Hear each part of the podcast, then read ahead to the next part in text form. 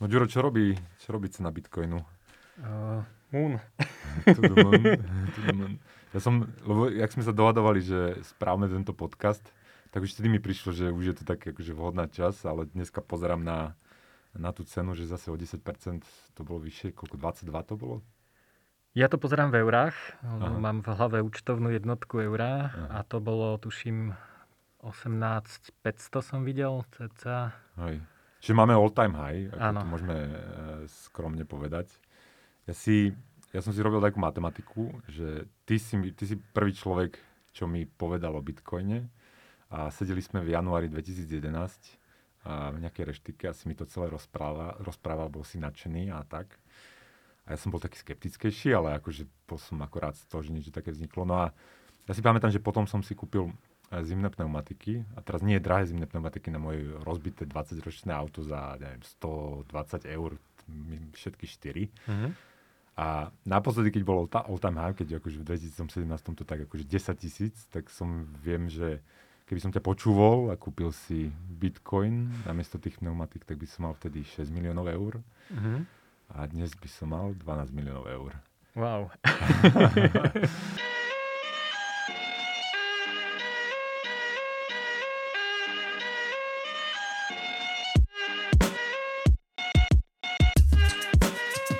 takže, takže toľko k mojim zimným pneumatikám. Ale asi ste pochopili, že dnes sa budeme baviť o Bitcoine a budeme sa baviť o Bitcoine s Jurajom Bednarom. Ahoj Juraj. Ahoj.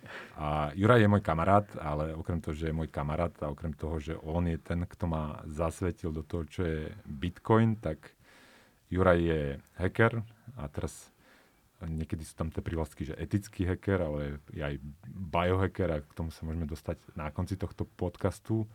Je podnikateľ, uh, kopu firiem má, spolu založil, založil alebo v nich pôsobil. Spomeniem Digmiu, Citadelo, Hectropy.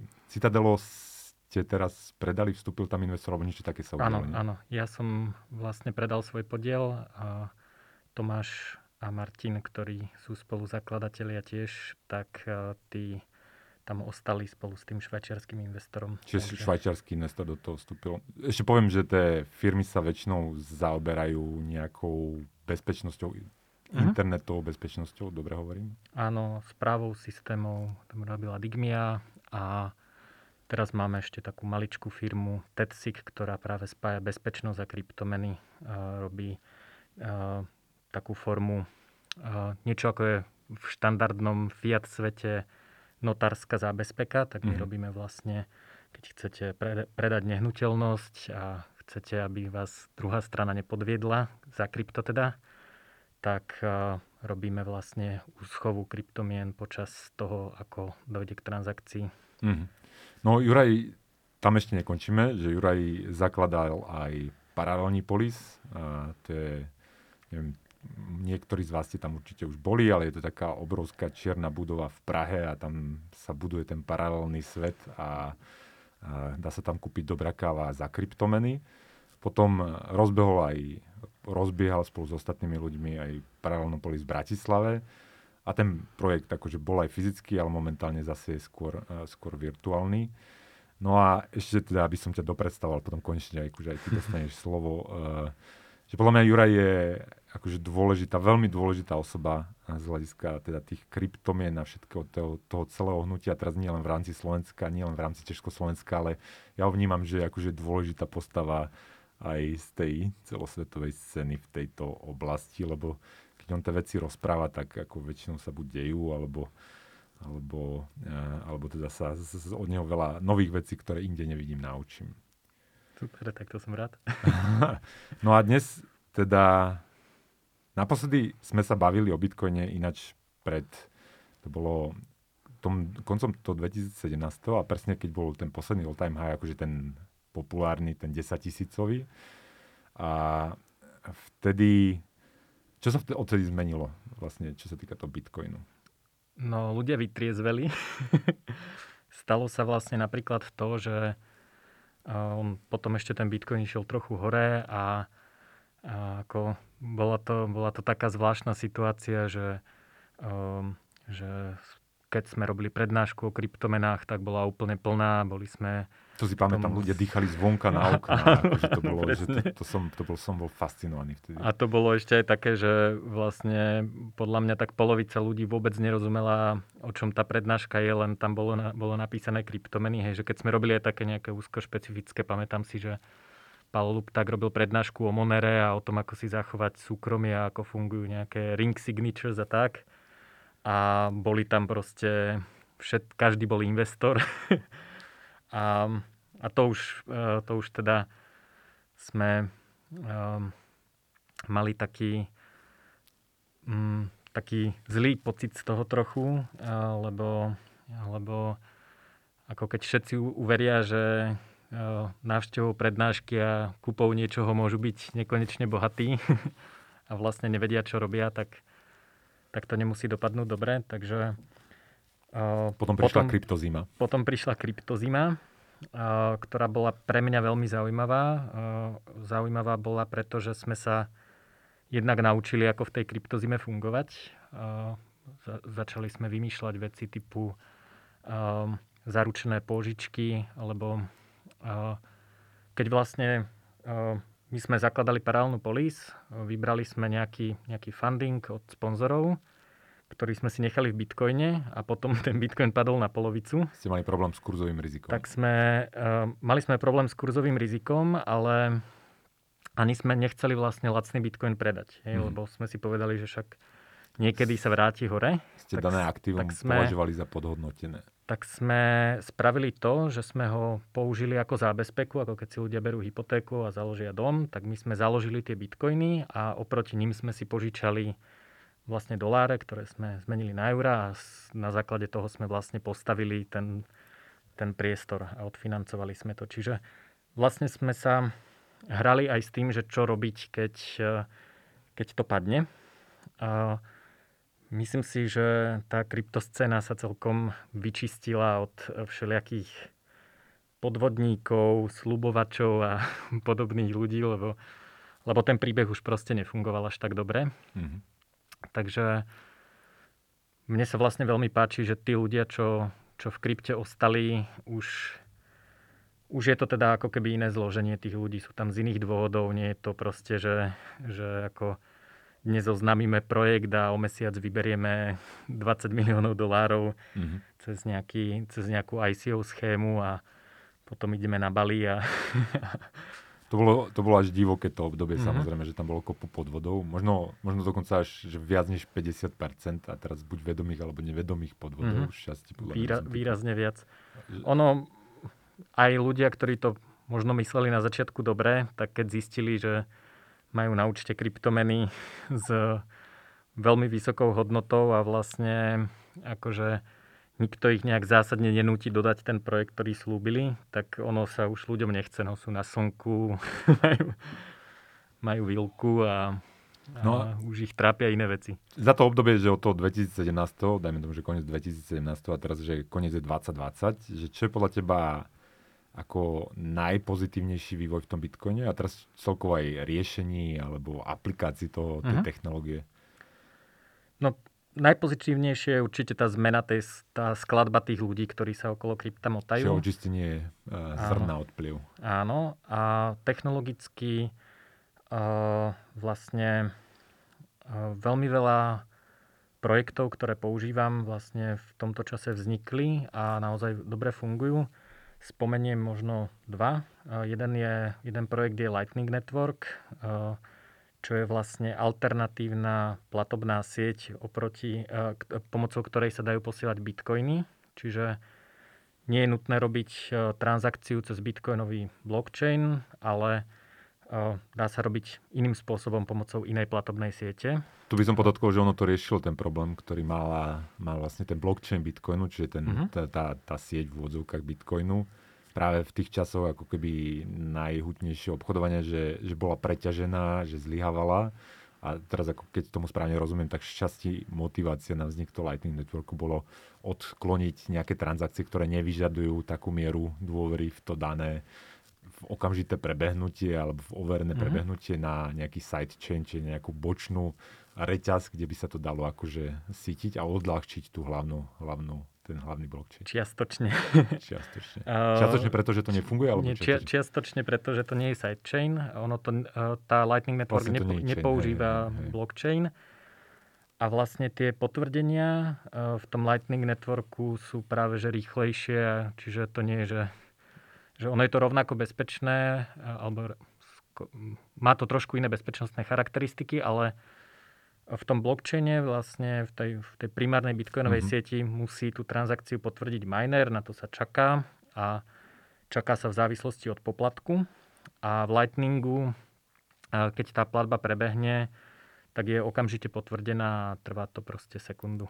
A druhý, ešte som ti skočil do reči, že Lightning bolo jeden taký vývoj, čo ťa a Um, druhý. no a druhý projekt, ktorý sa mi veľmi páči, je BTC Pay Server. To je vlastne uh, taká, ja to volám, že jadrová elektráren, lebo to vie veľa vecí, ale je to vlastne nástroj, ako môžu uh, príjmať obchodníci Bitcoin a nepoužívať vlastne bránu tretej strany. Takže vie to Lightning, vie to Monero, vie to Bitcoin, dá sa to integrovať s e-shopmi, uh, ľudia to používajú čisto na to, že zaplatia mi faktúru a tak ďalej. A je tam vlastne akože deje sa tam kopec zaujímavého vývoja, takže, takže to, je, to je celkom fajn. A ešte som chcel niečo o tom Lightningu povedať. Mm, Zatiaľ, kým ťa to napadne, tak ja poviem môj, čo, Mhm. čo mňa zaujalo, že mňa zaujalo na tom, že keď bola akože tá v úvodzovkách bublina, akože takto bublina v úvodzovkách preto, lebo každé úspešné peniaze sú bublina a ja som teda Bitcoinu prial, aby to bola čo najväčšia bublina, ale taká bublina, čo dlho vydrží nesplasnúť. Mhm. Čiže podľa mňa to je nutná podmienka na to, aby sa niečo stalo peniazmi, že to musí byť bublina, aby to ľudia chceli len preto, že to niekto iný kúpi, nie preto, že to chutí dobre ako dobré halušky, alebo že sa z toho dajú robiť dobré zuby ako zo zlata, ale musia to ľudia chcieť preto, aby to potom predali niekomu inému. A čiže, ale taký, mňa zaujal na tom vývoji to, že mnoho ľudí, tým, že sa čoraz viac dostávalo ako keby k tomu Bitcoinu, tak veľa ľudí malo tendenciu prerozprávať ten príbeh do niečoho iného, než do peňazí. Že ako keby nesúhlasili s tou pôvodnou filozofiou toho Satoshiho, teda, Mhm. čo predpokladáme, že je jeho pôvodná filozofia aj vzhľadom na to, čo o tom písal, ako to písal, ale chceli ako keby to reinterpretovať, že je to nejaká zaujímavá nová technológia, áno, sú to nejaké konkurenčné peniaze tým mojim zlým peniazom, ale to nie je to dôležité. Dôležité je, že ten blockchain využívame v nejakých iných ako aplikáciách. Mhm. A ešte na začiatku my sme aj spolu boli na nejakých projektoch, kde sme akože konzultovali a, takéto snahy. Ale potom myslím si, že obidva sme dospeli k presvedčeniu, že to je vlastne blbosť. A tá, akože my sme Mhm. vedeli, že to hlavné použitie bude vždy to peňažné, ale mňa fascinovalo na tom, že naozaj, že sa nedospelo k žiadnemu inému alternatívnemu rozumnému použitiu tej Mhm. technológie, technológie. Napriek tomu, že si to kopu e, nových konzultantov a manažerov myslelo, že teda niečo také vznikne, že register toho a register tamtoho a potvrdenie toho a tamtoho. A ty si napísal aj taký dobrý blog, kde si to dobre uh, interpretoval, že vlastne uh, ten, uh, ten blockchain je strašne zlá databáza a je, má zmysel ju používať len tam, kde je potreba dôvery v, v prostredí radikálnej decentralizácie. Mhm. A to je, myslím si, že A mňa ešte, to... čo je dôležité vlastne, že to, o čom e, tá databáza robí zápisy, musí žiť v tej databáze. Hej, že, e, preto si nemyslím, že je dobré na blockchaine postaviť kataster, lebo nehnuteľnosti sú niekde von v realite a v tej databáze sú len záznamy. A teraz, čo sa stane, keď realita nesúhlasí s tým záznamom v tej databáze? To, to je vlastne ten problém. Pri Bitcoine to nie je, pro, nie je problém, pretože tie bitcoiny nikde inde neexistujú. Oni sú len zapísané v tom, v tom blockchaine. Presne, to som mal tiež problém vysvetliť viacerým ľuďom, že ani na ten register nejakých tých vlastníckých titulov to nie je vhodné v prípade, že monopolná agentúra vymáha vlastne tie vlastnícke práva, lebo Mhm. tam je už potom interpretácia tej databázy v tom reálnom svete a tam tá, samozrejme tá interpretácia v tomto prípade nie je decentralizovaná a, a môže sa posúvať a môže ignorovať to, čo je napríklad v tom blockchaine. A ono No. to aj chceme, hej, že, že keď, e, neviem, moja babka proste stratí privátny kľúč k nehnuteľnosti, tak ju aj tak chcem zdediť, hej, že, že my by sme asi nesúhlasili s takým svetom, kde, kde vlastne uh, vlastnícke tituly k nehnuteľnostiam napríklad, alebo k autám, alebo k čomukoľvek, sa riadia iba kryptografiou. Že... Presne tak. A preto, že Takže ten blockchain je dobrý na to, na čo vznikol a v tých ostatných mm. miestach viac menej ešte stále hľadáme, že kde sa to dá použiť. Spomenul si si v súvislosti s tým Lightningom, že čo, čo si ešte má na jazyku? že um, Bitcoin je jedno slovo, ktoré znamená dve veci. Uh, a uh, také, také prirovnanie je, že Bitcoin je aj tá účtovná jednotka, ale zároveň je to platobná sieť. Hej? Čiže tie máme euro a máme SEPA prevody ako platobnú sieť, e, kreditné, debetné karty ako platobnú sieť, hotovosť ako platobnú sieť. A vlastne preto, aby, aby si ľudia vedeli predstaviť, že čo je ten Lightning Network, tak uh, Bitcoin vlastne v rámci tej databázy, v rámci toho blockchainu vie robiť priamo aj prevody toho Bitcoinu, pretože žije v tom blockchaine, ako sme hovorili. A a Lightning Network a mnohé iné spôsoby, akým sa dajú prevádzať tie, tie bitcoiny, sú vlastne ako keby alternatívne platobné siete, ktoré majú iné vlastnosti. Rýchlejšie potvrdenie, možno viac súkromia. Existuje napríklad e, platobná sieť Liquid, kde nevidno sumy. Hej? Pretože Bitcoin ako taký je plne transparentný. Vidím, z akej adresy na akú adresu, koľko bitcoinov sa poslalo. E, táto sieť Liquid napríklad, uh, tam nevidno sumy. Vidím adresy, ale neviem, koľko bitcoinov sa posielalo. V Lightningu vlastne neexistuje zase permanentný záznam, ktorý by som si mohol pozrieť. Mm-hmm. Čiže Lightning je ako naozaj peer-to-peer, že dve strany sa dohodnú. Sú tam síce možno nejakí prostredníci, ak nemajú priamy kanál, ale neexistuje niekde na nejakej, v nejakej uh, veľkej Ehm, všeobecnej databáze záznam, že, že taká transakcia prebehla.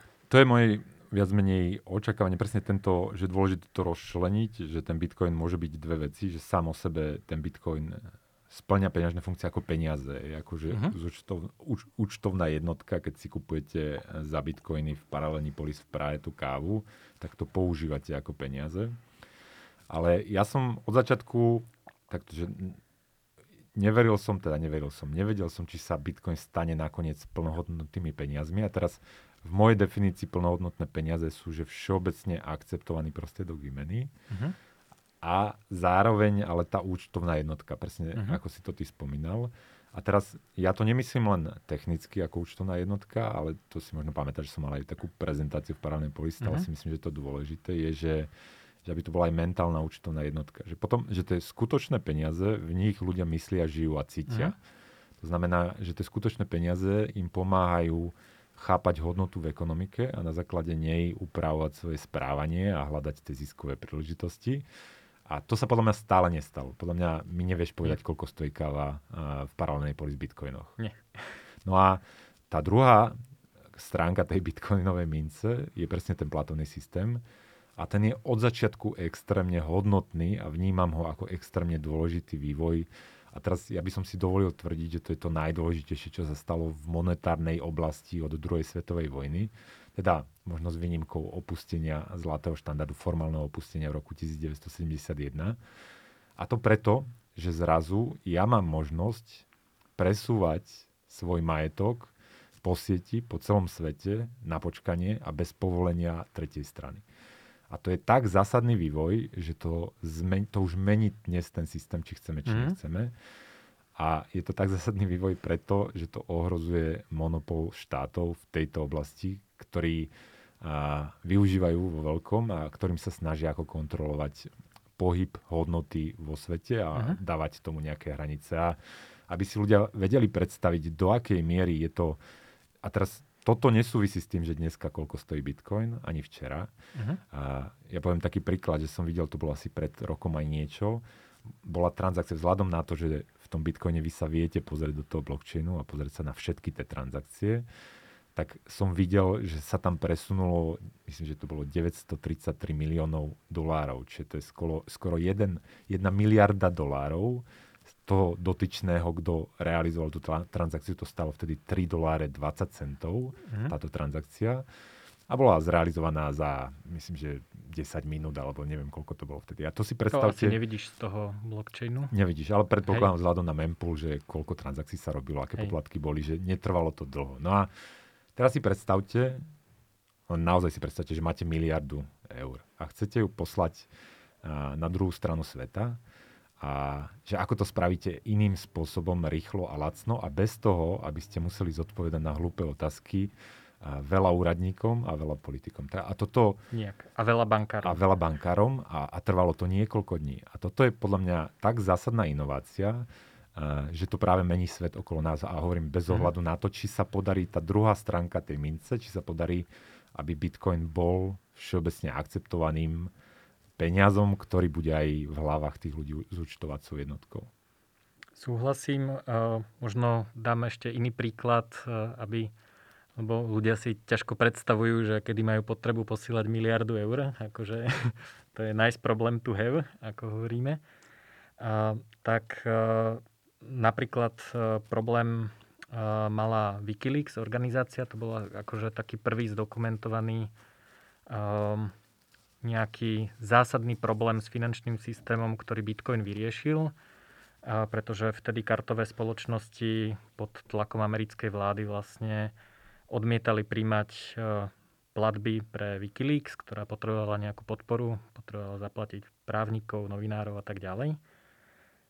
A druhý podobný príklad nastal teraz pred pár dňami, kedy e, Pornhubu ako najväčšiemu pornoportálu e, Visa a Mastercard oznámili, že odmietajú pre nich procesovať platby. Myslím, že v niektorých krajinách, neviem či vo všetkých a vlastne Pornhub uh, musel prejsť na, uh, na kryptomeny a bankové prevody. Myslím, že používajú stále ako klasické ako prevodné príkazy, ale teda stále vo väčšom akceptujú kryptomeny. Oni vlastne stáli aj za zrodom nejakej kryptomeny uh, a, a vlastne stále to podporujú, čo je zaujímavé, pretože uh, namiesto toho, aby sa teda museli skloniť a povedať, že áno, spravíme všetko, čo po nás chcete, tak, tak vlastne povedali, že OK, toto sú alternatívne platobné metódy a tieto vlastne nikto nevie vypnúť. Čo je zaujímavé, lebo vlastne z pohľadu toho pornopriemyslu tie kreditné karty neslúžili len ako platobná metóda, ale aj ako spôsob na overenie veku čo ako pri kryptomene nejde. Čiže vlastne paradoxne toto, toto spôsobilo... Znamená liberalizáciu že... prístupu k kontentu Pornhubu. No a, ale všimnite si, že, že to ja by som sa vrátil z Pornhubu uh, do štúdia podcaster.sk. Ináč opäť ďakujem štúdiu za to, že sme tu a odporúčam a je to vynikajúce štúdio na, na presne to, čo robíme na tie podcasty. A, takže ak máte v pláne rozbehnúť podcast.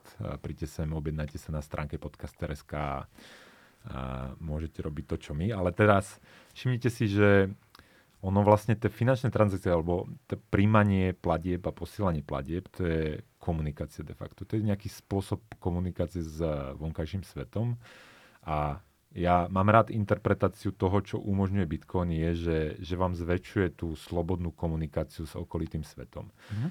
A pre mňa ďalšia obrovská výhoda Bitcoinu je, že môj fyzický majetok, ale moje úspory, moje veci viem premeniť na hodnotu, ktorá žije vo virtuálnom svete, čiže nie, nie niekde na konkrétnom mieste v konkrétnej jurisdikcii, ale je v úvodzovkách na internete, alebo ono to ani nemôžeme povedať, že na internete, ono môže to byť aj mimo internetu, ale viac menej tam žije ten blockchain a takým spôsobom sa updateuje.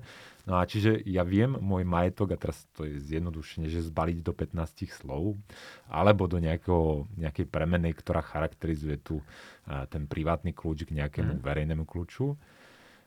Tých 15 slov, alebo ten... 12. 12, je. už je, Monero má 25, nie? Jak to bolo? Hej, oni sú rôzne. Hej, sú tak 12. 24. Tých 12 slov si zapamätám a zrazu napriek tomu, že vyzerám ako chudobný človek, ktorý nemá nič, môže mať toho veľa a teraz to je krásne na tom, že to môžem vedieť len ja, či to mám, koľko toho mám a môžem prejsť e, buď cez nepriateľskú hranicu, alebo, alebo môžem takto tým spôsobom ochraniť svoj majetok pred niekým, kto mi ho chce ukradnúť. Čiže uh-huh. pre mňa ako spotrebiteľa ten Bitcoin umožňuje ďalšiu formu ochrany mojej komunikácie, mojej, moj, komunikácie mojej, mojim majetkom, mojimi peniazmi. Je, že uh-huh. krásny use case je, uh, bývate na Cypre, je jar 2013 a uh, vedúci správca eura sa rozhodol, že cyperské euro má menšiu hodnotu ako nemecké euro a že cyperské euro uväzníme na nejakom ostrove v stredozemnom mori. A ja teraz, poctivý človek, ktorý celý život platil dania a sporil si, nemôžem zobrať mojich 200 tisíc cyperských eur a nakúpiť si pekné auto v, vo Frankfurte napríklad, lebo niekto sa rozhodol, že moje eurá hlasujú iba na tomto malinkom ostrove uh-huh. a musím čakať, koľko mi zoberú z tých mojich eur na to, aby zachránili banky, ktoré nakupovali grecké dlhopisy. V tomto konkrétnom prípade by mi zobrali 50 tisíc eur, lebo každé euro nad 100 tisíc eur v bankách bolo zdanené plus minus 50 percentami. Čiže musel som čakať a nakoniec mi zobrali. Keby som mal môj majetok v bitcoine, poprvé ťažko, a to k tomu sa dostaneme, že, že tá sloboda je tam väčšia, ťažšie sa tam vstupuje a zamedzuje sa, aby niekto konkrétny mne konkrétne za, zakázal používať uh, tie peniaze. Uh-huh.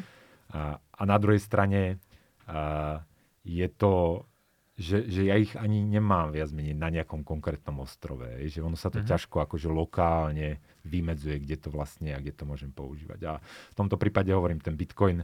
A v tomto má výhodu aj oproti zlatu, že zlato je akože druhý nástroj tej ochrany finančnej slobody alebo tej slo, slobodnej komunikácie peňažnej, uh-huh. ale práve tá fyzickosť toho zlata, že na jednej strane, že je to síce anonymné, je to ako hodnotné, má tu vysokú ústotu hodnoty, ale keby som chcel ísť cez tie hranice, tak predsa je veľká pravdepodobnosť toho, že mi ho nájdu, zoberú alebo zdania. Je to presne tak.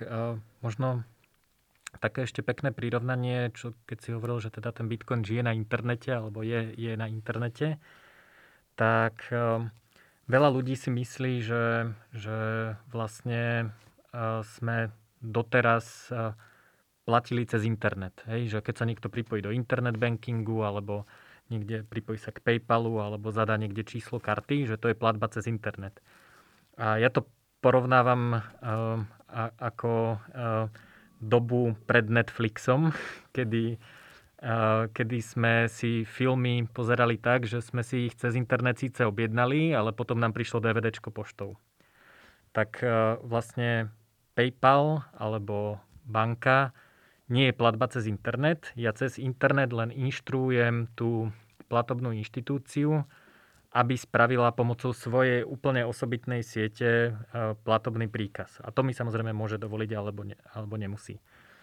No a Bitcoin je vlastne prvý internetový protokol, cez ktorý sa dá naozaj poslať priamo platba. Že to nie je inštru, inštruovanie inej siete. Nie je tam tá pošta, ktorá mi dá to DVDčko, ale, ale naozaj mi ten film príde cez ten internet. Takže to je, to je ako dosť podstatný rozdiel ako z pohľadu toho, že všetko sa to deje v browseri, tak my to vlastne nevidíme, že, že, to, že ktoré ide cez internet a ktoré nie. Ale znamená to to, že na to, aby som poslal bitcoinovú transakciu, potrebujem vlastne len pripojenie do internetu. Nemusím mať vlastne ako keby účet alebo niečo v nejakej inej sieti. A pozorný posluchač si všimol, že, toto, eh, že to je presne takýmto spôsobom funguje hotovosť a preto sa o bitcoine hovorí ako o digitálnej hotovosti, že tá platba to je finálne vyrovnanie, že, že nie je to ako napríklad v prípade banky, že keď realizujem v internet bankingu platbu z môjho bežného účta na účet Juraja, tak de facto ja mám pohľadávku voči banke na hotovosť a tou platbou inštruujem banku, nech moju pohľadávku pre, preniesie na Juraja a teraz Juraj môže mať účet v tej istej banke alebo v inej banke. Keď má v inej, tak vlastne moja banka povie Jurajovej banke, dobre, teraz toto je záväzok tvoj voči Jurajovi. Čiže tam sú vlastne dokonca dve, alebo ak nie tri, tri transakcie medzi tým, kde moja banka môže napríklad skrachovať počas toho obdobia podania toho príkazu.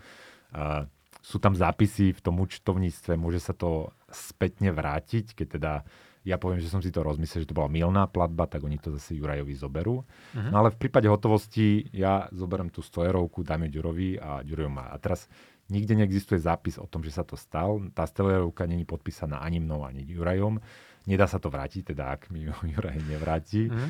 No a toto, čo sa dalo kedysi robiť iba v tom fyzickom svete, v tom reálnom v svete, podľa mňa aj ten digitálny je reálny, ale trošku mm. inak, tak sa dnes dá robiť práve aj v tých digitálnych peniazoch, konkrétne v tej, v tej kryptomene. Že mm. teda je to nezvratné a deje sa, deje sa to práve tým, že, že zadám tú platbu, tak tá platba sa naozaj deje. Mm. A toto umožnilo kopec vlastne typov použitia, ktoré predtým neboli možné. Napríklad um, ja čo často robím, je, že si kupujem uh, za bitcoiny darčekové certifikáty, ktorými potom platím. A ten trh s darčekovými certifikátmi je uh, uh, vlastne zaujímavý v tom, že proste niekto dostane, ja neviem, Amazon darčekový certifikát, ale nechce si kúpiť nič na Amazone a radšej by mal peniaze. Tak ho chce niekomu predať s nejakou drobnou zľavou. No ale toto cez internet vlastne do času Bitcoinu normálne nešlo, pretože väčšina ľudí, teda, ktorí to kupovali, tak boli podvodníci a spravili chargeback na karte, alebo to zaplatili kradnutou kartou a vlastne ten obchodník, ten predajca tej, tej darčekovej karty nakoniec nemal ani darčekovú kartu, ani peniaze. Hej. A vlastne Bitcoin toto umožnil, pretože keď mu ten Bitcoin pošlem, tak on ho už má, už sa nedá zobrať naspäť a ja som overil, že tá darčeková karta je platná a tým pádom vlastne takéto veci, ono je takýchto príkladov uh, o dosť viac, ale, ale tá nezvratnosť práve umožňuje ako keby nové použitie, ktoré doteraz nebolo možné. No ale aby celý tento podcast nebol len o Bitcoinu, lebo toho spevovania budete počuť teraz dosť, ak e, ten Bitcoin robí all time highs a teraz všetci sú bohatí a šťastní, tak budeme počuť len ten optimizmus, tak e, ja by som chcel trošku aj realizmu do toho celého a teraz druhú polku by sme venovali trošku tým akože vývojom, ktoré nie sú až tak pozitívne a majú potenciál nejakým spôsobom narušiť fun- fungovanie tohto tejto platobnej siete alebo týchto peňazí. A teraz ja by som niečo prečítal. A nízke transakčné náklady bitcoinu a obrovský potenciál vo využití pre občanov, ktorí sa bráňa pred zneužitím štátnej moci, mu slubujú úspešnú budúcnosť. Tak ako pri iných pokusoch o vytvorenie finančných alternatív poslúži paranoická reakcia štátov voči bitcoinu na vzdelávanie obyvateľstva o nedobrovoľnej podstate dnešného systému. Bitcoin podkopal zastarané, neefektívne, hierarchické, centralizované štruktúry a pootvoril dvere k riešeniam spoločenských problémov, keď poriadok generuje anarchia. To som napísal v roku 2012, a zverejnil som to teda v roku 2015 v knižke Zlé peniaze, ale viac menej už tam som tušil, že ak ten Bitcoin bude úspešný, tak on automaticky vyvolá tvrdú reakciu zo, stranu, zo strany tých iných peňazí, zo strany, zo strany tej peňažnej konkurencie, tých peňažných alternatív. A v tomto prípade sú to teda to, čo ja nazývam zlými peniazmi. To sú tie fiat mm. peniaze, tie peniaze, ktoré spravujú tie štáty a spravujú ich nejakým konkrétnym spôsobom. No a ono to chvíľku trvalo, lebo samozrejme, kým vôbec pochopili, čo sa to vlastne deje a čo to vlastne je, a tak ubehlo o mnoho viac času, než som si myslel. Som si myslel, že tá reakcia bude rýchlejšia. Mm. Ale myslím, že dnes ako dospievame presne do obdobia, a kedy prichádza, akože už skončilo to také ako maznanie sa a prichádzajú akože reálne zákony a regulácie, ktoré majú snahu a nejakým spôsobom zastaviť tú revolúciu, ktorá akurát prebieha, aby na ňu nenaskočilo príliš veľa ľudí. A teraz ja to vidím na jednej strane na tom, ja som sa aj podielal na konzultácii. Európska únia sa teda zobudila a chce nejakým spôsobom regulovať. Ono to nazýva, že, že aktíva, že digitálne aktíva, uh-huh. ale to je taký eufemizmus. Viac chcú regulovať a kryptomeny, akorát si nedovolujú to nazvať kryptomenami, lebo by pripustili existenciu konkurencie zlým peniazom.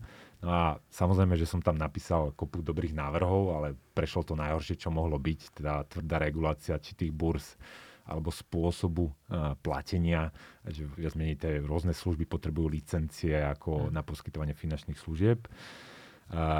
Potom ďalej vidíme, že OECD, teda OECD, aj OECD, ale aj Medzinárodný menový fond vidí hrozbu práve v tých kryptomenách, keďže idú proti tomu tej snahe obmedzovať hotovosť, lebo teda ako sme sa bavili, tá hotovosť poskytuje určitý únik z toho klasického platobného bankového systému a teda sa obmedzuje jej používanie a oni vidia, že tie kryptomeny príliš nezapadajú do tohto celého. Eh, a teraz ty si prišiel nedávno s ďalšími a teraz to ma celkom vydesilo, že si postrehol, eh, že tá regulácia sa do toho kryptosystému alebo do toho bitcoinového prostredia dostáva aj iným spôsobom. A, tak akože, čo sú to teda, že aká cenzúra sa nás chystá? Mm-hmm. No, e, možno začnem ešte tým, že tá nová regulácia, e, e, ktorú pripravuje EÚ, sa volá MIKA. A oni samozrejme to zdôvodňujú tak, že chcú posilniť konkurencieschopnosť Európskej únie v kryptoaktívach. Zvyš, zvyš, zvyš, zlepšiť prostredie pre inovácie. Áno, takže e, v prvom rade, e, aby teda ľudia pochopili, že e, všetko, čo nie je zakázané, je povolené. To znamená, že, že zakazovaním ako podporovať inovácie tak úplne nefunguje. Takže, Jak bojovať za takže, takže, takže je to, ja to vnímam tak, že ako najlepší stav bol, keď si žiadny zákon, žiadne kryptomeny nevšímal a mohli sme e, vlastne inovovať bez toho, aby nám, e, aby nám niekto pomáhal. Tak vtedy, vtedy sa vlastne inovovalo najviac. To, čo teraz tie regulácie robia, je, že ako keby zamrazujú nejaký, nejaký e, doterajší vývoj. Oni sú vlastne napísané na situáciu z roku 2017, riešia ICO, Dokonca e, v tej regulácii je napísané, že, e, že keď chcete vydať nové kryptoaktívum, e, tak musíte vydať white paper, musí tam byť napísané toto, toto, toto. A, a vlastne ako keby ignorujú to, že ten svet sa za tie 3 roky už úplne inde posunul a teraz už vlastne ICO ani nikto nerobí a celé, sa, celé to vlastne funguje inak. Takže je to, je to ako také že dobre, tí úradníci ako zjavne 3 roky sedeli a niečo písali a ako snívali, ako to celé zregulujú, ale vlastne regulujú svet, ktorý už neexistuje. Čo sa týka uh, tej cenzúry, uh, začal by som vlastne tým, že, uh, že tie regulácie vlastne uh, fungujú trochu inak, ako si väčšina ľudí myslí v tom finančnom sektore hlavne čo sa týka teda boja proti praniu špinavých peňazí, čo je teda v podstate tá cenzúra. A fungujú inak preto, lebo využívajú sieťové efekty a nie parlamenty a, a hlasovanie poslancov. Poviem príklad. OECD vlastne vytvorilo reguláciu, ktorá sa volá Common Reporting Standard, ktorá vlastne núti nejakých poskytovateľov finančných služieb nahlasovať zostatky na účtoch ku koncu kalendárneho roka, kde vlastne ja keby som si otvoril účet v nemeckej banke napríklad, tak nemecká banka 31. decembra povie, že má u nás účet Bednár, to narodil sa vtedy a vtedy, povedal nám, že býva tu a na účte má 1247 eur. No a k tejto regulácii vlastne tie štáty pristupovali tak, že podpísali medzinárodnú zmluvu, čiže nie je to ako nejaké hlasovanie v parlamente. Ale vlastne táto regulácia bola inšpirovaná americkou reguláciou FATCA, ktorá bola ešte drsnejšia. Ona vlastne spravila to, že keď chcete posielať alebo príjmať peniaze medzi americkou bankou, kde to platí ako zákon a nejakou zahraničnou, tak tá zahraničná banka, nie krajina, ale tá banka samotná, musí podpísať zmluvu o FATKA a musí reportovať nejaké veci. Hej, čiže máme nejakú slovenskú banku, ktorá chce mať samozrejme platobný styk z USA, lebo medzinárodný obchod funguje a, a chceme, aby fungoval, tak vlastne na túto slovenskú banku sa zrazu vzťahuje americký zákon a, a musí reportovať nejaké veci, musí, musí sa riadiť vlastne touto, touto zmluvou. Tu poviem, že tomu pomohla aj finančná kríza, lebo akože Američania to dlho chceli, ale ten zvyšok sveta im to nechcel dať a odoláva, lebo vlastne americký klient pre, pre, by predstavoval pre takéto spoločnosti ako dodatočné zásadné náklady. Tak, uh-huh. Ale tá finančná kríza pomohla v tom, že americká vláda dokonca podmenila záchranu niektorých konkrétnych finančných inštitúcií tým, že jurisdikcie, v ktorých sídlia, prístupia k tejto dohode. Napríklad tak bolo zlomené Švajčiarsko, že uh-huh. Američania povedali, že UBS, obrovská švajčiarská banka, ktorá by pravdepodobne skrachovala, keby nedostala záchranu do americkej centrálnej banky. A že teda zachránime, môžete ďalej podnikať, ale správte s týmto niečo. A myslím si, že to vo veľkej miere zrýchlilo aplikáciu mm-hmm. presne týchto pravidel. Aj na jurisdikcie, ktoré by sme považovali za Švajčiarsko, kedy, kedy si bolo považované za veľmi, za krajinu, kde je veľká sloboda finančnej komunikácie. Mm-hmm. A teraz to už tak nie je. A ono, No a vlastne to, čomu som sa chcel dostať, že ako sa využíva ten sieťový efekt. Jedna z tých častí tej zmluvy je, že ak tá banka komunikuje s inou bankou, teda posiela peniaze buď priamo do inej banky alebo cez inú banku, tak musí overiť, že či aj tá druhá banka, s ktorou komunikuje, podpísala túto zmluvu FATKA. A keď nie, tak musí odviesť 30% z toho prevodného príkazu, ak by sa mohlo jednať o amerického klienta. Hej, čiže uh, buď, uh, uh, čiže tá druhá banka už uh, sa nerozhoduje iba, že či chce mať platobný styk z USA, ale aj so všetkými ostatnými bankami, ktoré, ktoré podpísali túto zmluvu. Alebo zaplatí 30% daň, čo by sa teda asi klienti netešili, že chcem niekomu poslať 1000 eur a dojde 700 Takže, takže to je vlastne ten sieťový efekt a na toto nebolo treba naozaj, akože slovenský parlament o tomto nemusel zasadať. Nakoniec sa to teda uzavrelo ako bilaterálne medzinárodné zmluvy medzi USA a jednotlivými krajinami.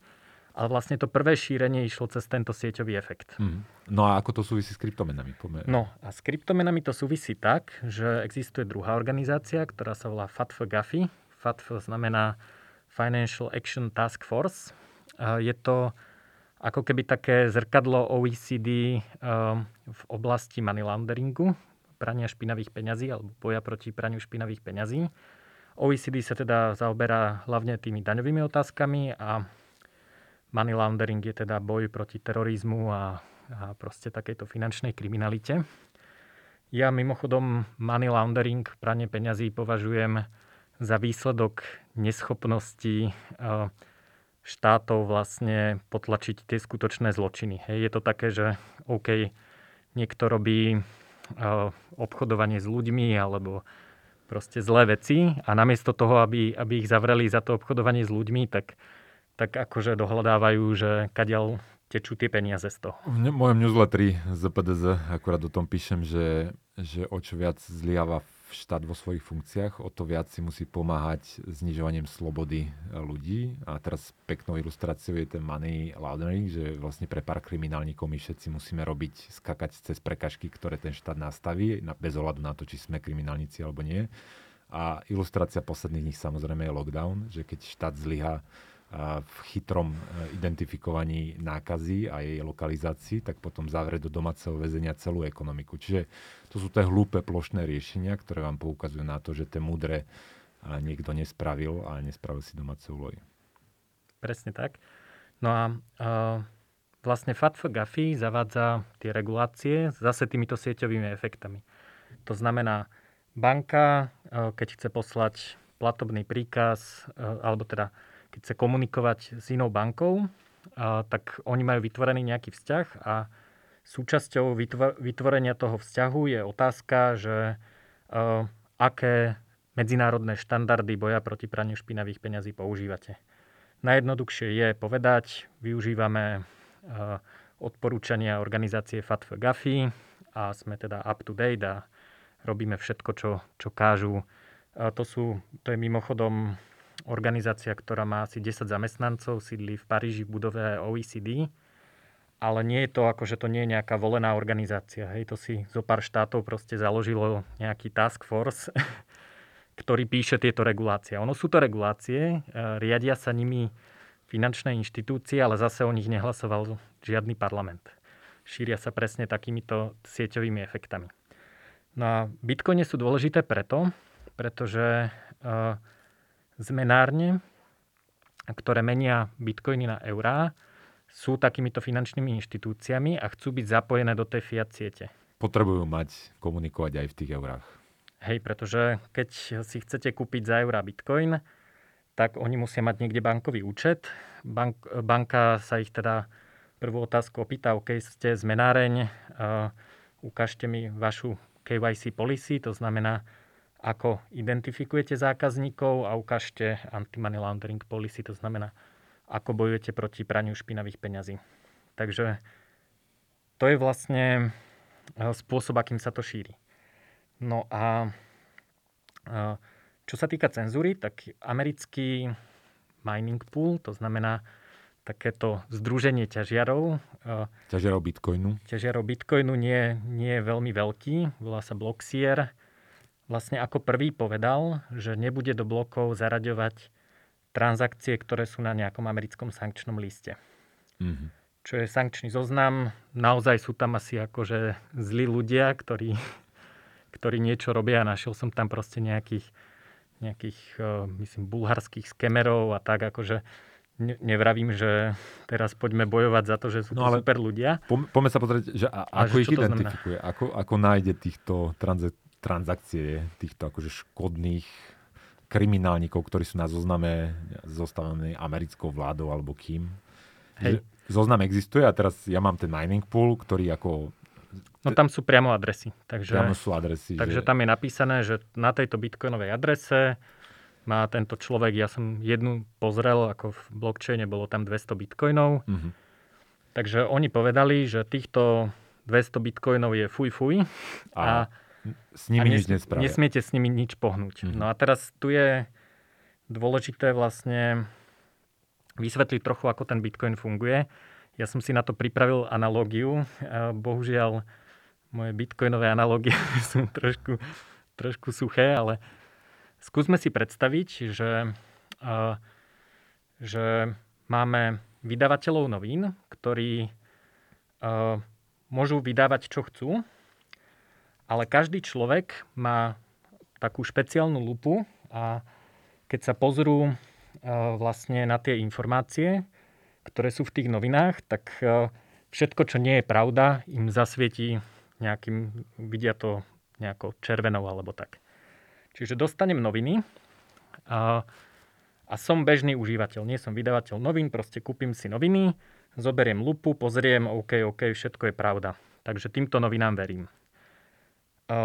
Ak mi prídu noviny, ktoré píšu hlúposti, je to vymyslený bulvár alebo niečo podobné, tak zoberiem noviny a hodím ich do koša a viem, OK, tuto napísali jednu nepravdu, takže celé noviny sú, sú zbytočné.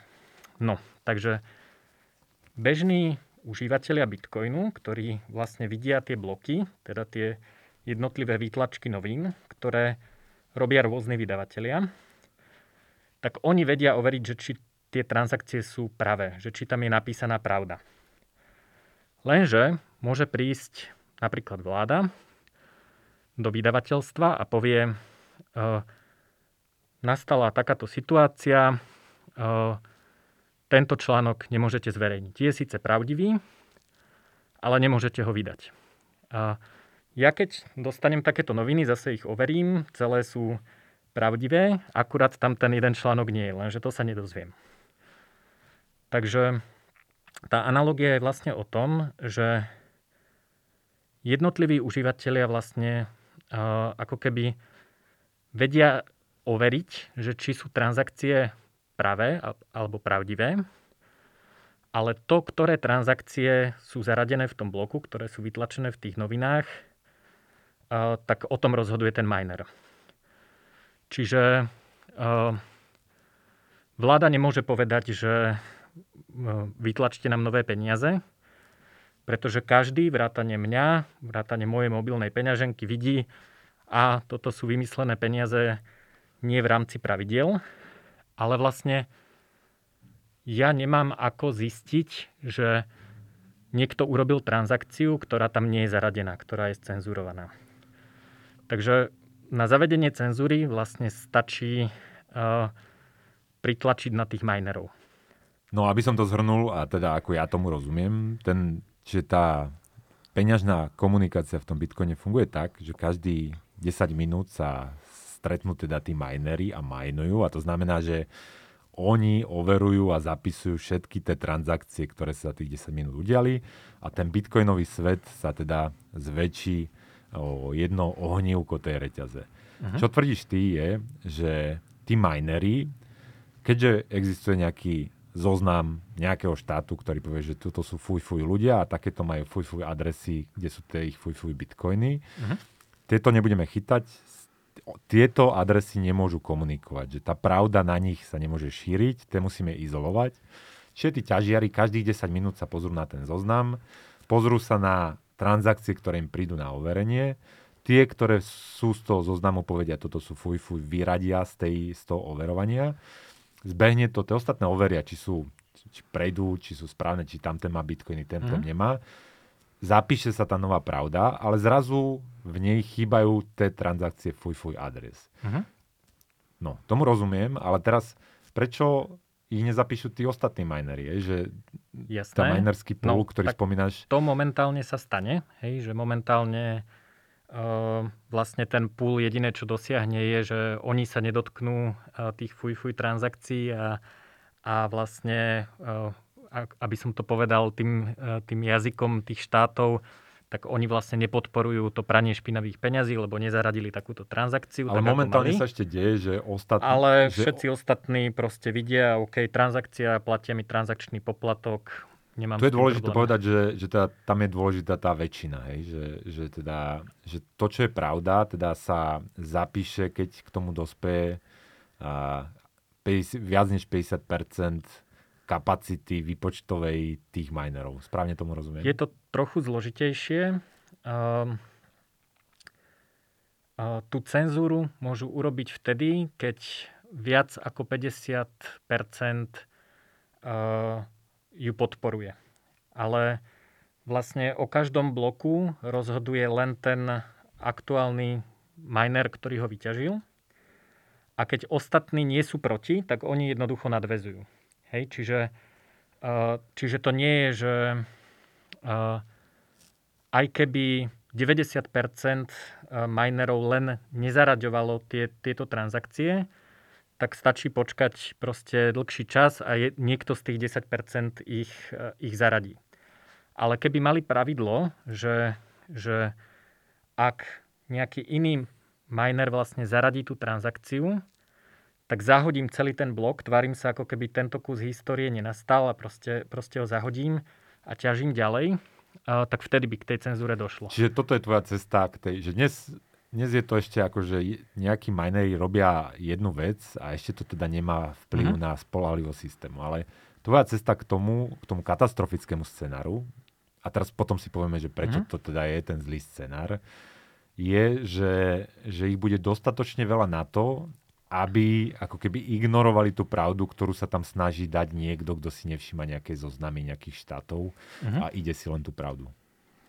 Presne tak. Ak ich bude viac ako polovica, tak sa im to dokonca finančne oplatí, pretože sa o tie odmeny musia deliť s menším počtom minerov. Mhm. Pretože o, tí ostatní vlastne tých, dajme tomu 40%, iba pália elektriku, pretože všetci ostatní minery ich ako keby ignorujú. No a dosiahnuť sa to dá rôznymi spôsobmi. Taký najdrsnejší, na aký som prišiel, je, že ktokoľvek vyťaží transakciu, ktorá je na sankčnom zozname, tak adresa s jeho odmenou za, za nájdenie toho bloku sa tiež dostane na sankčný zoznam. Mm-hmm. No a miner určite nechce byť na sankčnom zozname, lebo musí zaplatiť elektriku, vyplatiť dividendy, proste spláca kapitál a tak ďalej. Čiže oni minery ako sú veľmi konzervatívny biznis. Hej? Že to nie je...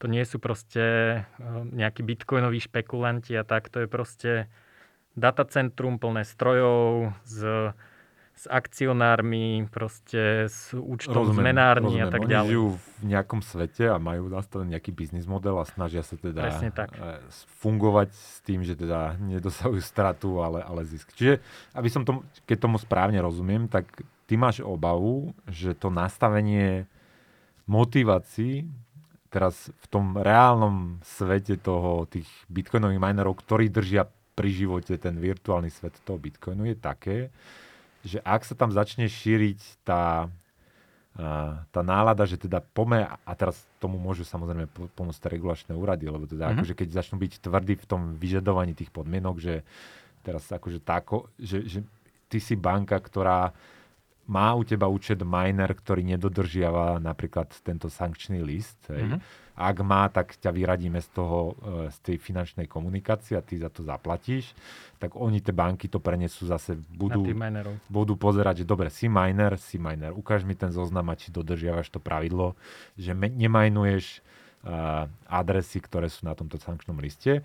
A takýmto spôsobom, že ak sa to rozšíri na dostatočné množstvo uh, tých minerov, tak on sa dostane pravda, lebo tam sa to aj prehúpne do ich akože finančnej motivácie na to, aby aplikovali túto cenzúru tejto bitcoinovej komunikácie. Presne tak. Oni vlastne z toho zaradenia do bloku dostanú iba ten transakčný poplatok, čo teda znamená, že ako keby obchádzanie toho miningu bude stále drahšie a drahšie. Hej, že ako si ty hovoril, že niekto presunul skoro miliardu za 3 doláre, tak zrazu to bude presnutie miliardy za 100 tisíc alebo za, za milión alebo niečo podobné. Pretože inak to ten miner neurobí. Vynechaním transakcie o malo prídem, zaradením ano. transakcie riskujem veľa. Čiže je tam asymetria. Hej? Presne tak. No a dobre, teraz sme našetli zlý scenár a teraz, aby sme e, tu neboli extrémne dlho, existuje nejaké pozitívne riešenie, skončí to dobre. Ako to? Dá sa proti tomu nejakým spôsobom, alebo vidíš vidíš možnosť, akým sa dostaneme z tejto rovnováhy, ale akože, že keď, keď to naozaj, a teraz pre mňa desivá správa bola, že sa to vlastne už deje, že to už nejaký miner k tomu pristúpil, uh-huh. lebo to je ako podľa mňa da, dosť zásadná vec, že ukazuje to nejakú zraniteľnosť toho, toho prostredia. A teraz, ako sa podľa teba vysporiada to prostredie s tým, alebo existuje cesta, ako sa uh-huh. môže vysporiadať? Tak uh, jedna z dobrých inovácií je, že že vlastne vznikol protokol eh, pre tých ťažiarov, kde eh, tie jednotlivé bloky vyrába až ten koncový ťažiar, nie je to, nie je to združenie ťažiarov. Lebo ono, je to tak, že vlastne nájsť blok trvá dlho, treba na to veľa energie, preto ľudia, ktorí majú tie, tú výpočtovú kapacitu, sa dávajú dokopy a ťažia ako keby spolu. Teraz to funguje tak, že ten ťažiaci pool, to združenie tých minerov, vlastne vytvorí ten blok a všetci len hľadajú riešenie to, e, pre ten blok. Teda všetci robia tie výpočty. E, tento protokol, protokol Stratum 2 robí to, že ten blok robia až tí koncoví minery, ktorí môžu byť anonymnejší, hej, lebo tam sa v tom mining poole nejak neidentifikujú a tak ďalej. Čiže je vyššia šanca, že nejaký miner to má proste doma v obývačke pod stolom, ťaží a nechce tú cenzúru. Takže vyťaží takýto blok. Čiže to je jedna pozitívna vec. Uh, druhá to je... transformácia tých minerov, je, že, že akože mení sa ich spôsob fungovania a tým aj motivácie, ktoré môžu zabraňovať tomu, aby takéto niečo sa dialo v tej sieti. Tak, tak. Uh, druhá, uh, druhá vec je, že uh, existujú anonymné kryptomeny, ktoré, ako napríklad Monero, kde neviem povedať, že z akej adresy na akú adresu transakcia ide. Nevidím ani sumu. Takže keď neviem, čo ťažím, viem len, že je to platná transakcia, ale neviem, odkiaľ kam ide, tak ju logicky nemôžem scenzurovať. To má ako keby viacero úrovní, ale je možné, že sa stane to, že Bitcoin bude takto regulovaný a proste si povieme, že, že tá regulácia um, akože, že Bitcoin je, sú tie tvrdé peniaze, sú, sú hard money a, a vlastne akceptujeme to, budú to používať inštitúcie a proste akceptujeme tú cenzúru a potom na, na necenzurované peniaze budeme používať niečo, kde vlastne nevidno tie adresy a tým pádom sa tam tá cenzúra ako keby fyzicky nedá urobiť. Hovoríš o Monere? Napríklad Monero alebo Zcash má taký ten, ten anonymný pool. Ale to sú je... iné, iné kryptomeny, aby som dovysvetlil, mm-hmm. ktoré uh, majú tú výhodu oproti tomu Bitcoin. Napriek tomu, že ten Bitcoin je najväčší, používa to najviac ľudí, tak ten Bitcoin má tu, a teraz asi to je zraniteľnosť, že ako sme už spomínali, keď sa do toho pozrite, tak vidíte všetko a teraz vidíte adresy a vidíte transakcie to Monero funguje tak, že, že tam nevidíte, že ono je nastavené, jeho fungovanie rovno tak, že sa do toho zatiaľ neviete pozrieť a neviete, kto, teda aká adresa, kam, aké množstvo teda tých jednotiek posiela. Jasné. Je to presne tak. No a samozrejme, čo štát môže urobiť, je povedať, že anonimné kryptomeny zakazujeme, lebo že sa kto má Monero je kriminálnik áno, automaticky, áno. Že, že, že, že ide, posunie to o úroveň vyššie a tým, že nevie určiť, teda, že ktoré Monero transakcie sú dobré a v úvodzovkách, ktoré zlé, mm-hmm. takže sú všetci kriminálnici, kto majú Monero. Áno, ale to zase, zase má pozitívnu stránku veci, že to až tak nevadí, pretože uh, dá sa spraviť uh, uh, vlastne výmena medzi Bitcoinom a Monerom, ktorá nie je robená nejakou regulovanou finančnou inštitúciou, dá sa robiť peer-to-peer, je bezpečná, čiže je možné, že aj v takejto situácii, kedy dojde k takejto regulácii, že sa zakaže, zakažú anonimné kryptomeny, tak niekde na nejakom čiernom trhu alebo na Darknete budú zmenárne, ktoré budú bezpečné a umožnia mi vymeniť vlastne Monero za Bitcoin. Hej, čiže ja môžem robiť transakcie a keď chcem prejsť do fiat sveta, tak samozrejme nechcem prísť do nejakej zmenárne a povedať, že vymente mi Monero, lebo Monero je zakázané. Ale spravím to, že si vymením Monero za Bitcoin a ten Bitcoin si vymením za eurá. Mm-hmm.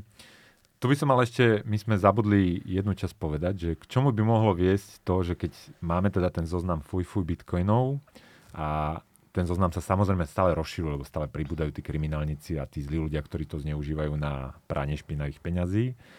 A teraz, že ak naozaj sa bude aplikovať tá cenzúra na tie transakcie bitcoinové z toho fuj zoznamu, tak sa vytvoria dva druhy bitcoinu. Ej.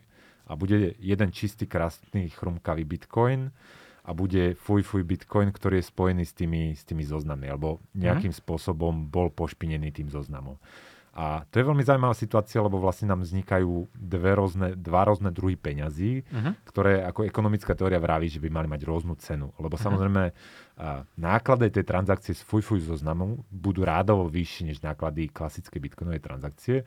Preto ja môj bitcoin, ktorý má niečo spolu s fuj zoznamom, budem, uh, málo kto ho bude chcieť kúpiť, bude to nákladnejšie, neviem čo. Čiže by mali vzniknúť dve ceny a to je viac menej podľa mňa ja by som možno aj hovoril, že koniec toho Bitcoinu, alebo teda ak nie je koniec, tak výrazne zvyšuje náklady používania Určite. toho Bitcoinu a pre mňa ako užívateľa motiváciu vôbec akože do toho celého ísť, lebo ako spotrebiteľ chcem si kúpiť Bitcoin, tak ja zrazu musím zisťovať, že aká je šanca, že ten Bitcoin, ktorý si kupujem, je fuj fuj Bitcoin a keď zaplatím cenu ako za normálny bitcoin, tak má niekto vlastne, že prídem o nejakú časť toho, mm. tej, tej investície. No toto je tlak na to, aby ľudia používali pekné regulované zmenárne, ktoré toto kontrolujú, že tam sa ten bitcoin ani nedostane. A nie je peer-to-peer zmenárne. Čiže keď idem na Kraken alebo proste nejakú takúto veľkú zmenáreň, tak tam mi nikdy nemôže prísť takýto špinavý bitcoin. A, a pričom vlastne on keby sa aj dostal neskôr na ten zoznam, tak oni už vedia, že on už bol na krakene, takže treba riešiť e, to, ako sa tam dostal a tie, tie coiny by vlastne mali ostať čisté. Hej, lebo to, to vidno. Ja som spravil anketu e, na sociálnych sieťach, že niekto predáva, e, hypotetická situácia, že niekto predáva bitcoin zo sankčného zoznamu a že za koľko by ste ho kúpili. Čiže jeden bitcoin a Uh, myslím, že polovica ľudí dala cenu medzi 0,75 a 1 bitcoinom. Čiže mm-hmm. z toho nejaká časť ľudí by ho vymenila v pohode za jeden bitcoin. Čo je podľa mňa šialenstvo, pretože to je akože automaticky, a, a viem o tom, že je na tom sankčnom zozname, čiže to je ako keby vedomé pranie peňazí. Hej? Mm-hmm. Čiže Čiže niekto vlastne ako keby nevníma to riziko, že, že jedného dňa za ním niekto môže prísť a že a to riziko je... Ako vedome si pral peniaze. Je to nízka pravdepodobnosť, ale so zásadnými dopadmi. Uh-huh. Takže, no a, a akože veľa ľudí by za neho nedalo viac ako štvrtinu. Hej? No a, čiže čiže ale... podľa mňa už existujú dve ceny. No a to, ale to je katastrofa z tohto hľadiska, lebo ja ako používateľ, pre mňa akože ten Bitcoin je vhodný nástroj práve preto, že sa niekto nemôže len tak rozhodnúť, ako sa môže rozhodnúť, mm. ja neviem, šéf Európskej centrálnej banky, čo urobí s mojimi úsporami, keď vytlačí ďalší bilión nových eur. Že neexistuje niekto, kto vie okamžite vymôcť exekučný titul tým, že mi za, zamedzí prístup na môj vlastný účet, čo sa dnes môže stať s mojimi uh-huh. peniazmi v banke, tak v tomto prípade, ak takéto, ak sa naozaj budú tí minery aplikovať tie sankčné zoznamy, tak existuje človek, ktorý vie zaradiť moju adresu na nejaký zoznam a zamedziť komunikáciu finančnú s mojimi prostriedkami a tým pádom ten bitcoin klesá ako z hľadiska použiteľnosti na, na, na klasické fiat ani nie peniaze, ale záväzky tých komerčných bank. Mm. Lebo tie elektronické eurá nie sú skutočné eurá, sú to záväzky komerčných bank. A už je to veľmi podobné tomuto. Hej, že napríklad, mm.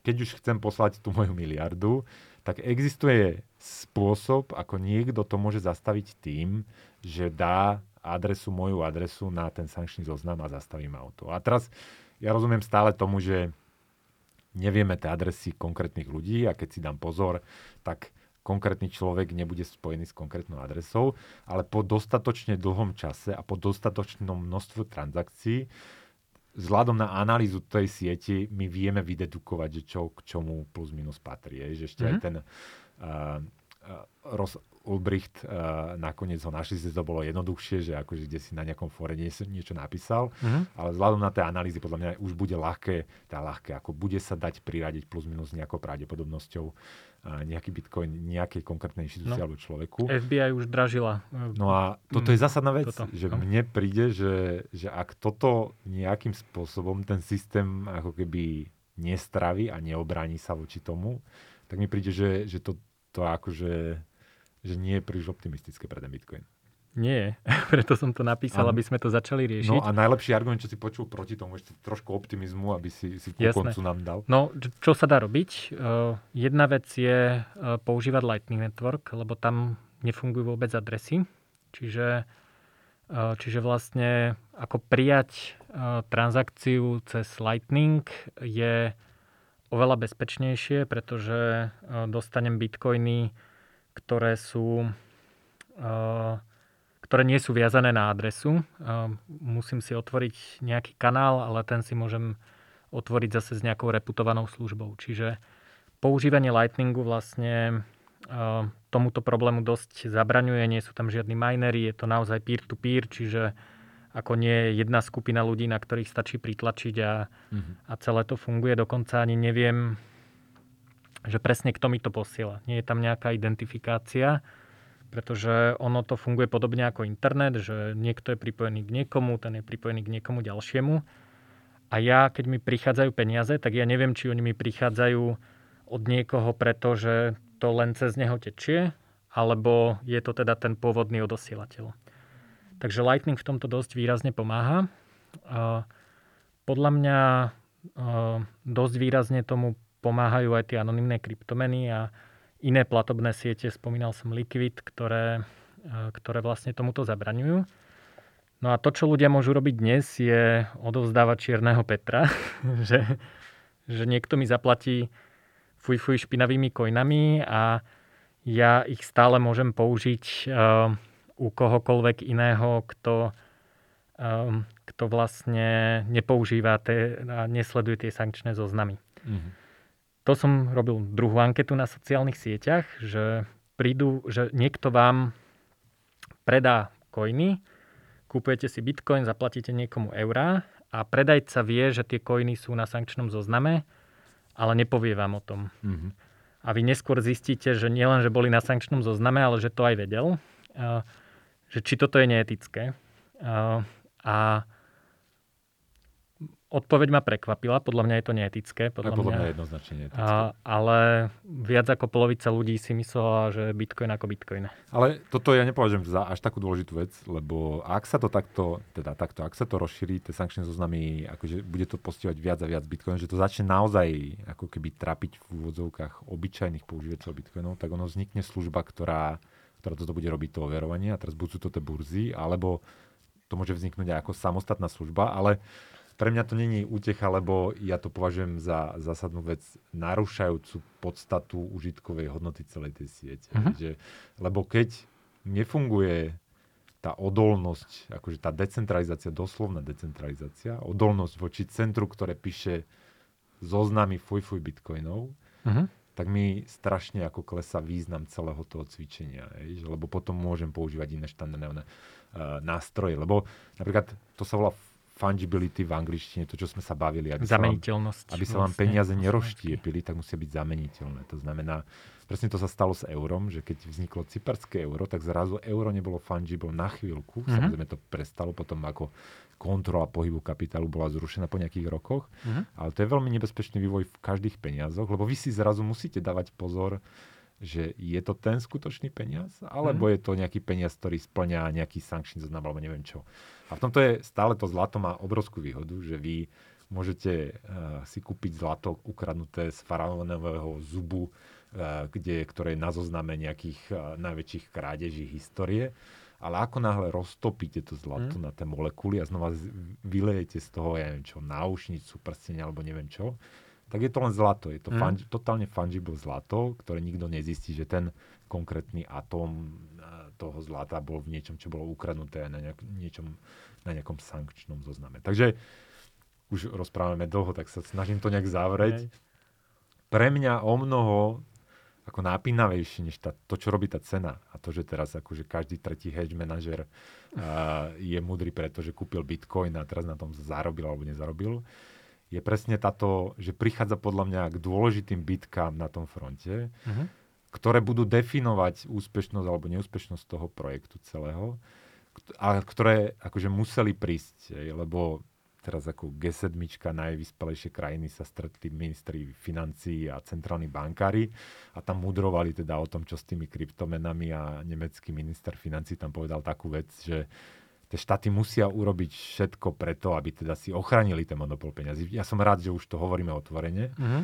A preto ako s napätím sledujem, ako dopadne táto otvorená, otvorená vojna medzi zlými peniazmi v úvodzovkách a tými trochu lepšími alternatívami, ktoré majú tú dobrovoľnú podstatu, že si ich teda vyberajú spotrebitelia dobrovoľnou nejakou voľbou a kde existuje konkurencia tých riešení. A teraz to Monero jediné shitcoiny, ktoré mám je Monero, že mám teda Bitcoin a mám, mám Monero, takže akože vidím, že, že je to stále užitočné a v tomto kontexte to teoreticky môže byť užitočnejšie. Mm-hmm. Aj ten Lightning teda by som Čiže zaradil k tým... Hodl, alebo, alebo ako, aby Čo, som... Monera? Nie, niektorí ľudia, počúvajú to tí ľudia, niektorí majú čerstvé tie bitcoiny, alebo tak, akože si optimista skôr v tom bitcoine, alebo si opatrný optimista, pesimista, aby som to nejak zaveral. Teda. Bitcoine som veľký optimista a myslím si, že hlavne, uh, hlavne kvôli, kvôli inštitúciám, ktoré to po, používajú na ochranu proti inflácii. Že im to je jedno, oni si proste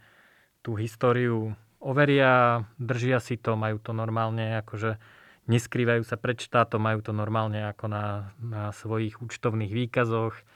A myslím si, že uh, teraz sme sa dostali do stavu, kedy takto naozaj ten Bitcoin začínajú používať inštitúcie a optimista voči hodnote som veľký a myslím si, že čo sa týka tej cenzúry alebo, alebo tak, tak to ešte stále nenastalo do veľkej miery a, a verím, že niečo vymyslia. Niečo vymyslia. buď, buď minery, alebo alebo vlastne tí minery prídu na to, ako, ako nemusia mať účty na zmenárniach, budú kupovať energie možno cez nejakých sprostredkovateľov alebo niečo podobné a, a ako keby obídu. Je super, že, že tá, tá mining power je dosť decentralizovaná, že to nie je, že všetci sú v Amerike alebo všetci sú v Číne, ale naozaj ako by muselo dojsť k nejakej veľkej koordinácii. Len tam môže prísť práve cez tie sieťové efekty. No dobre, Juraj, veľa vecí sme neprebrali. Neprebrali sme uh, digitálne meny centrálnych bank, ktoré mm-hmm. v tom, s týmto veľmi súvisia, sú v kontexte toho útoku na tie kryptomeny a v tom, čo sa v tej snahe obmedziť tú slobodu peňažnej komunikácie, ale o tomu sa ešte dostaneme. Myslím, že ešte sa stretneme a budeme akože sledovať uh, ten vývoj a ako to pokračuje, že teda kto vyhráva, kto prehráva. A ešte sme neriešili vôbec tvoj biohacking a a napríklad vplyv e, novonarodeného dieťaťa na kvalitu tvojho života. K tomu by si aspoň niečo mohol povedať, keďže toto sa volá tento podcast Zle peniaze, dobrý život, tak aspoň trochu dobrého života. Zmenil Neo zásadným spôsobom váš život? Určite. Uh, ty si mi, uh, keď si mi uh, posielal prípravu, že čo sa ma chceš opýtať, tak si to mal formulované, že či mi narušil režim dňa. tak musím povedať, že mi zaviedol režim dňa, že som nemal nejaký... Trošku tej anarchie. Ne, presne, nemal som nejaký režim, proste zobudil som sa, keď som sa chcel zobudiť, robil som, keď som chcel, keď sa mi už nechcelo, tak som nerobil. No a teraz Neo samozrejme má nejakú pravidelnosť v živote, takže, takže mám uh, pravidelné vychádzky s kočíkovaním, mám pravidelný čas, kedy chodí spať a tak ďalej, takže mi vlastne zavied, zaviedol. Vnímaš to pozitívne alebo negatívne, Veľmi tá pozitívne, štruktúra? Veľmi pozitívne. Je to, mám oveľa predikovateľnejšie dni, takže, takže je to super a, a teda mať vlastné dieťa je brutálny biohacking, mám vysoké dávky oxytocínu, šťastia a, a interakcií a, takého poznávania, pozorovania, takže, takže toto odporúčam ako biohack na dobrý život. Neviem, ako to bolo u teba, ale u mňa tá, že ja som, prvá sa mi narodila dcera a ja to považujem za zlom v mojom živote a teraz mám taký pocit, že, že predtým, akože to bolo niečo úplne iné, ako je to teraz a to najmä vzhľadom na to, že, človek, aspoň u mňa to tak fungovalo, že zrazu som to, som to začal brať trochu vážnejšie, keďže som akože sa malo koho báť. A teraz ono to mhm. znie akože tak ako negatívne, ale ono, ono keď sa máte o koho báť, tak sú tam aj potom na druhej strane, že tá, aj tá radosť s tým spojená. Že, akože, uh-huh. že to prehlbilo to vnímanie toho sveta a že človek sa na to pozera trošku ináč. No. Určite. Určite aj, aj tie priority sú uh, nejak inak. Nie som až taký, že, že ako keď sa mi nedarí tak tvoriť, ako chcem a tak produkovať, tak vlastne stále vidím, že, že vlastne som odovzdal niekomu gény, kto, kto môže pokračovať buď v, mojo, v mojom, alebo teda v tom, čo bude chcieť robiť on. Že, a že nie je to, nie je to až taká... niečo sa človeku hej, podarilo za ten život. Hej, hej, presne tak. Ešte si mi spomínal, sme sa bavili teda pred podcastom, sme si dali kávu a si mi spomínal, že teda aj tretie, ale iné dieťa e, za chvíľku bude na svete, že vydal si už, toto bude tretia kniha. Uh-huh. Povieš nám niečo? Veľký, veľký reštart. Tak ona je vlastne, uh, začala tak, že ako teda začala korona, uh, kríza, lockdowny a všetko, tak uh, som mal pocit, že ľudia ako keby uh, nevedia dobre rozmýšľať v tom prostredí tej extrémnej neistoty. Že máme úplne nový vírus, nikto ho nikdy nevidel a teraz vyjde jedna štúdia na desiatich ľuďoch a ľudia už hneď vedia, že takto to je a, a na základe toho vlastne nejakým spôsobom rozmýšľajú. A chcel som vlastne, akože začal som písať nejaké blogy, že, že OK, ja uvažujem takto a to moje uvažovanie je založené na tom, že aké sú možnosti. Hej, že viem, že OK, toto je dôležitá téma, toľko to veľa o nej nevieme a môže to byť takto, takto, takto a takto. A vlastne to moje rozhodnutie musím spraviť na základe všetkých tých možností, nie len toho, čo je najpravdepodobnejšie, alebo čo je v nejakej najnovšej štúdii, alebo tak. Takže, uh, takže tak vlastne tá kniha vznikla. A pozerám sa v nej napríklad na zmeny uh, v podnikaní a v práci. Hej, že zavreté reštaurácie, ľudia pracujú cez nejaké videokóly a tak ďalej, pracujú z domu a tak ďalej. A vlastne veľmi veľa vecí sa aj v tej práci zmenilo. dosť zásadným spôsobom. Ja som napríklad začal používať trochu aj virtuálnu realitu na, na stretnutia, ktorá má nejaké iné, iné vlastnosti. Hej, že keď sme na tých videokoloch, tak stále sa ľudia pozerajú do mobilu, proste na kompe a tak ďalej. Keď som vo virtuálnej realite, tak sedíme takto, ako sedíme my dvaja mm. oproti sebe a nič iné tam nie je. Nie sú tam notifikácie a tak ďalej. Takže má to, má to vlastne Čiže taký tak... iný vibe. Hej. Čiže toto všetko vlastne mapujem v tej knihe a taká asi najzásadnejšia vec, eh, ktorá, ktorú dokola opakujem a, a poviem to aj tu, eh, ktorá je vlastne takým ako keby nultým bodom toho rozmýšľania v, tej, v tom prostredí neistoty, je, že ľudia sa boja akceptovať realitu. že, že vlastne ľudia zistili, že OK, svet sa mení, asi, asi nemôže mať otvorenú kaviaren tak ako doteraz, uh, tak uh, hľadajú vinníka. Vinník je buď štát, alebo proste niekto, ale v zásade podľa mňa je to tak, že ľudia by do tých kaviarní nechodili ani keby neboli zavreté až tak veľmi ako, ako predtým. Je to podobné ako po útokoch 11. septembra, kedy ľudia nelietali, lebo sa mm. jednoducho báli. A myslím si, že, že veľa ľudí má problém uh, prijať to, že sa niečo zmenilo a že, že musíme rozmýšľať inak. Takže taký ten úplne nultý krok je vlastne pozrieť sa na ten svet, akceptovať realitu, akceptovať, že nie, niečo nevieme, že, mm. že proste nestačí si prečítať 5 článkov a už zrazu vieme, že ako to celé je a že nevieme predpovedať budúcnosť a na základe toho sa potom dajú robiť dobré rozhodnutia. Teším sa na knihu, odporúčam knihu, nielen nie knihu, ale teda aj samotný blog. Odporúčam aj Jurajov podcast, Juraj má aj newsletter, takže to všetko dáme, dáme do komentárov, teda tam dáme tie linky a tie handles. Super.